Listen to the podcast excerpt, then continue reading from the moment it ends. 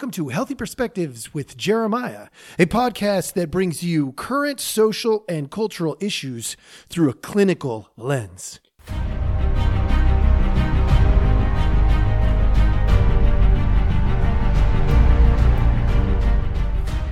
Hello, hello, welcome back. And for those you joining us for the first time, welcome.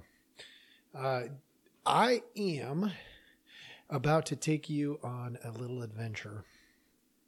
I am going to propose that oftentimes our greatest struggle is the fight against becoming what we're fighting against. I know that's a lot to to take in, but let me let me tell you. I was talking to somebody this week. they brought up the terminology bigotry. Right, bigotry is it's pretty self-explanatory. You know, it's a, a unreasonable attachment to a belief uh, that uh, you know in a particular prejudice against something. Like it's it's basically saying I don't like this because that is wrong, socially unacceptable, morally incorrect, and the unfortunate reality of that is that it's based on membership or uh, uh, or participation in a particular group. Well, as I was wrestling with this with a, a, a person that I worked with, I started to think about this like what is the biggest problem that a bigot in like ends up or not a bigot a person who hates bigotry ends up with that would be that they become the bigot. And then I started going down the pathway. Well, let's take a look at, you know, I, have worked with a lot of people who have relationships with people who are narcissistic. And what, here's the irony of that one, because it plays a similar role. A narcissist, uh, or a, a person who encounters narcissism, often says, well, once they've labeled it as narcissism, well, I am, you know, at least I'm not that. In other words, the solution is to become the one who is superior. Hmm. So if you fight against narcissism, you risk becoming a narcissist. If you fight against bigotry, you risk becoming the bigot. Oh, well, I started going down that path and I was like, huh, how does this play out in, say, like mm, the trans movement that's going on right now? Well, that essentially, I think, would be I'm against uh, judgment. Uh, you know that that idea that that you know one person is better than another, and so what ends up happening? A person becomes judgmental. Now, I say all of that because what I want to outline today therapeutically is if one of our greatest risks is to become that which we fight against, does that, like, how do I do that? How do I, you know, because like I'm never going to be a narcissist and I think I think here's here's where it, it goes.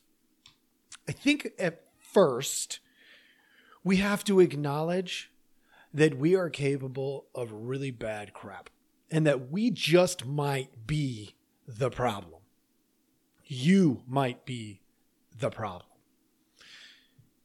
How you go about things then matters. So, how do you fight against bigotry? If you do it in a way in which you are the superior one, then inherently you're going to create a new bigotry. And I was tying this into some of the other podcasts that I have done.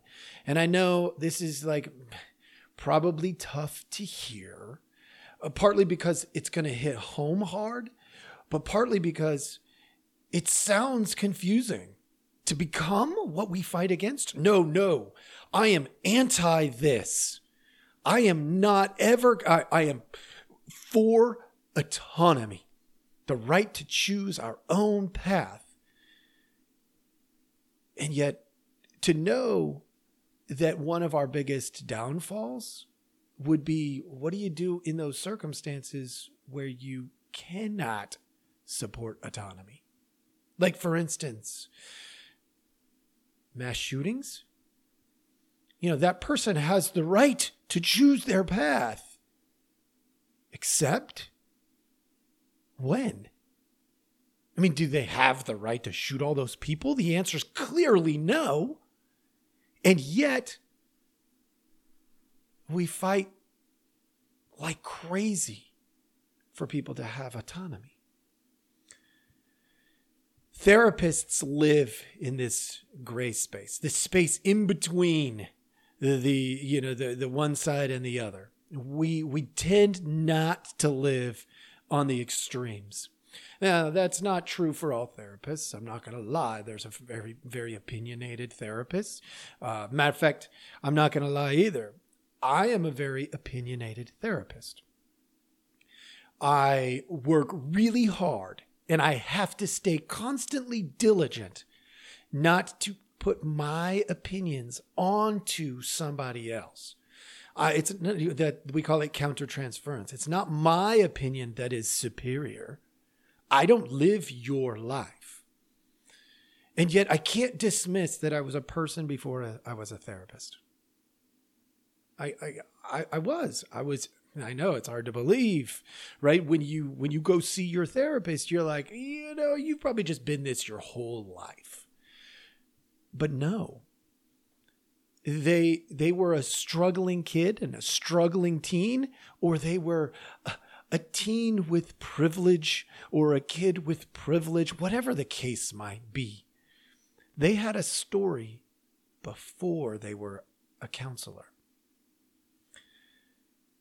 That being said, how do we fight the fight in a manner that allows us to not become the problem we are fighting against?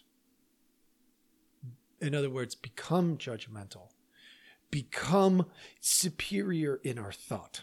Like, I am the best. I or I'm at least better than fill in the blank. Um, or how do we fight narcissism without becoming a narcissist? Well, I can never become a narcissist because I have too much empathy. Uh, yeah, you could. I sometimes will tell clients this this story, and I'm I'm hoping that it it hits home for some of you, many of you, all of you. I mean, obviously, an ideal world, I you know I would appeal to everybody, but that's clearly just not an ideal world because it's not my world, um, which would be my ideal world, and probably not yours. Let's be real. Uh, but I tell I tell this story about being 17 years old and going into the military. I'm literally 17 years old down in San Diego, California at MCRD San Diego uh, with a whole bunch of grown-ups, right? Like I'm a 17 year old kid and I'm learning to uh, kill. Like honestly, at the end of the day, that they taught me that. They taught me how to hunt and kill people.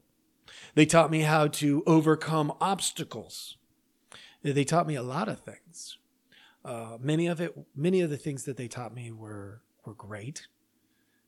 Some not so great. And when I talk about becoming that which you're fighting against, the reason this story matters, and I hope it impacts you in some way, is because I cannot forget that I am capable of killing. I can't forget that. Well, I can. I can try to push it out of my memory. Like you try to push out your trauma or you try to push out, you know, whatever. You you push the you attempt to push these things out of your life. But here's the risk of doing that. If you forget these things, then the question becomes how long until you do those things. right? How long until I kill if I try really, really hard to forget that I'm capable? I propose to you that the model that's the in, in terms of process, the model that that is going to be the um, the wisest or one of the wiser paths is actually remember. Remember you're capable of really bad things. Remember you're capable of passing judgment. Remember you're capable of having a mentality of superiority. Remember you are capable of taking on the victim mentality in order to get what you think your needs are met. Remember, don't forget. It's like when somebody passes away, don't forget. You don't want to forget them. You want to remember them. You want to remember all the negative things that could be about you. Now, you have to balance that. Now, in this model, eh, right, you have to balance that with what? The idea that that doesn't have to be you now. Just because I'm capable of killing, the Marine Corps made sure I was taught that. Just because I'm capable, it doesn't mean I have to do it. I could choose a different path. Now, if I forget that I'm capable and I end up in a really, uh, you know, unusual situation, I could kill before I think I'm going to kill. And that would be a problem. So, you know, like in the military, one of the things they do is, you know, you don't put your finger on that trigger until you're ready to kill. You make a note in your mind that you are capable. You don't do it until you're ready. In other words, it's a way of saying you have decision making authority in your life, autonomy. And that exists until somebody takes it away. And there are very few instances where autonomy should be taken away. Now, you could argue that there are some, of course, because we as therapists love to live in that gray space. But you have to remember what your capabilities are to make a good decision. Okay? So that's that's one of those pieces. As we follow that pathway and we go, okay, then, uh, yeah, I'm capable of bad. It raises the question of humility and the balance of humility. What's the other side of that uh, equation when we're talking about creating a, uh, a scale? If you have humility on one side, uh, what, maybe maybe confidence, confidence on the other side. It's the idea of like, actually, I do know what I know in this particular category, right? Like, I, I'm not gonna pretend or fake humility. I'm going to, I'm to know what I know. Matter of fact, some would even argue that humility is the knowing what you know and awareness of what you don't. So, what's the opposite of that? Uh, knowing what you don't know and awareness of what you do? Right? Like, think about that. If we're looking for a system to follow, that would be a pretty good one. And then we enter within the process the possibility that you might not see everything accurately. Now, many of you have been with me for a while. I know that. And I'm going to just put this out to you in this way. If you don't know what you don't know,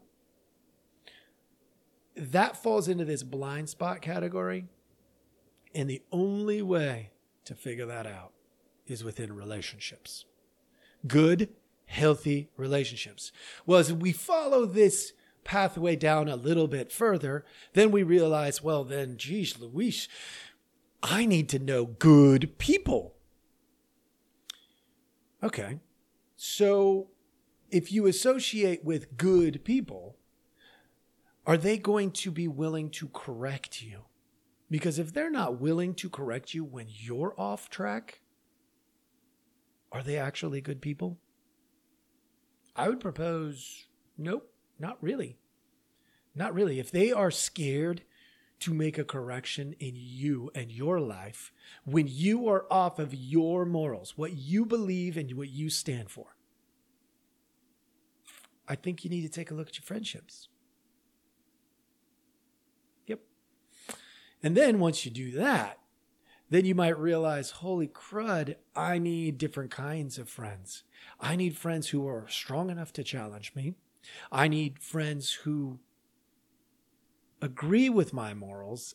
And I need friends who don't see my morality the same way. In other words, maybe they have a different view. Maybe they look at religion different, at politics different, at love different. They have a different perspective.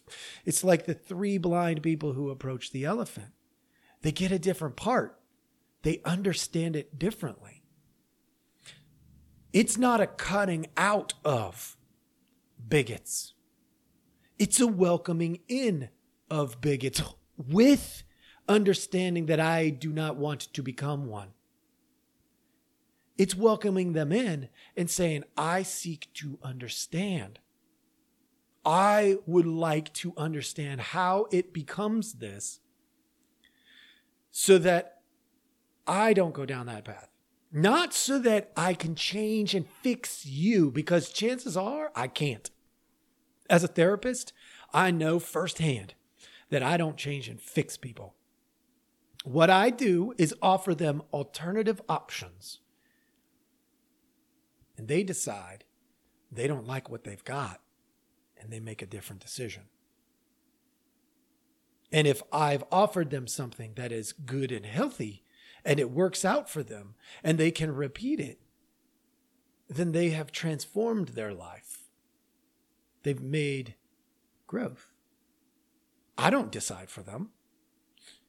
So offering a space at the table for a bigot could actually help us understand bigotry, the pathway that is. I, I remember I remember the first time I sat with somebody. I've spent most of my life, for those of you who don't know, uh, working and protecting children as much as I can.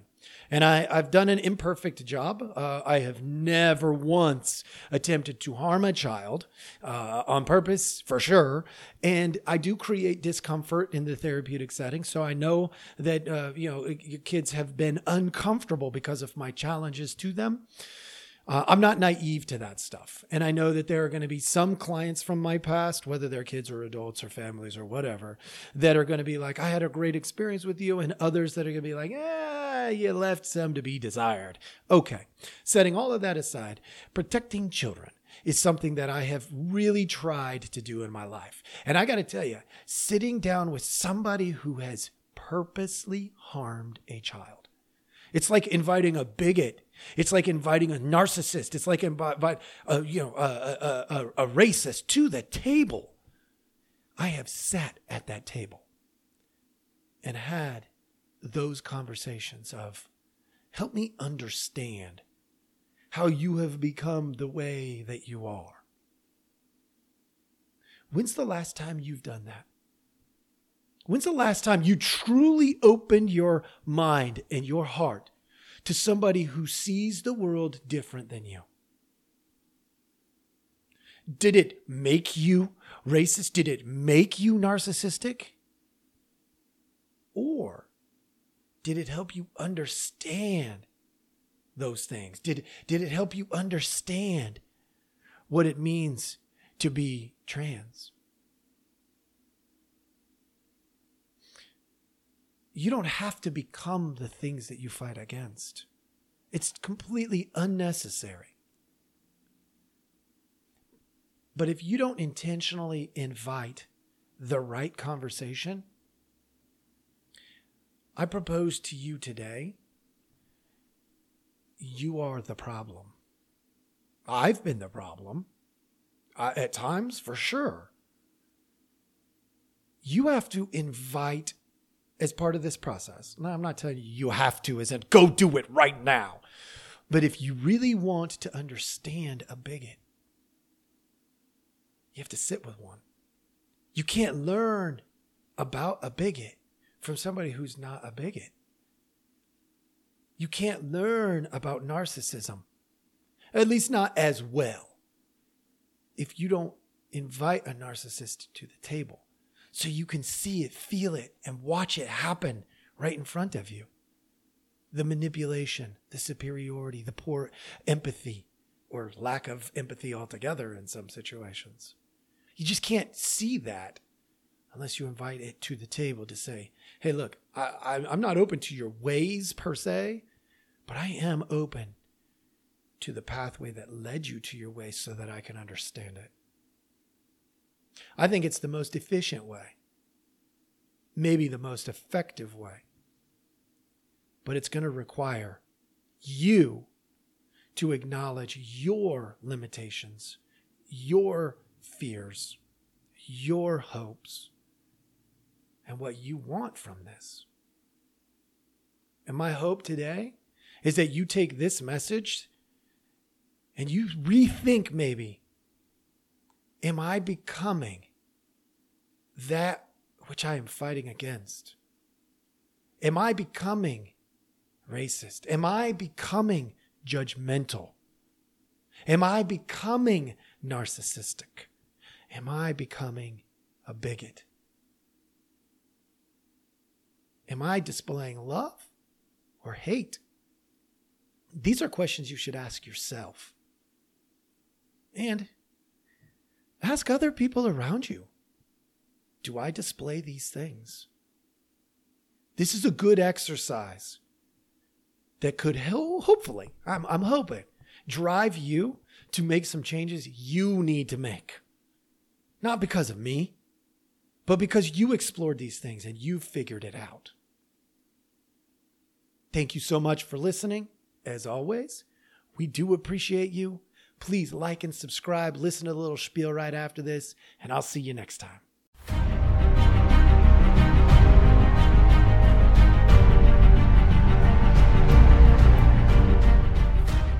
Thank you for listening. We hope you enjoyed the show.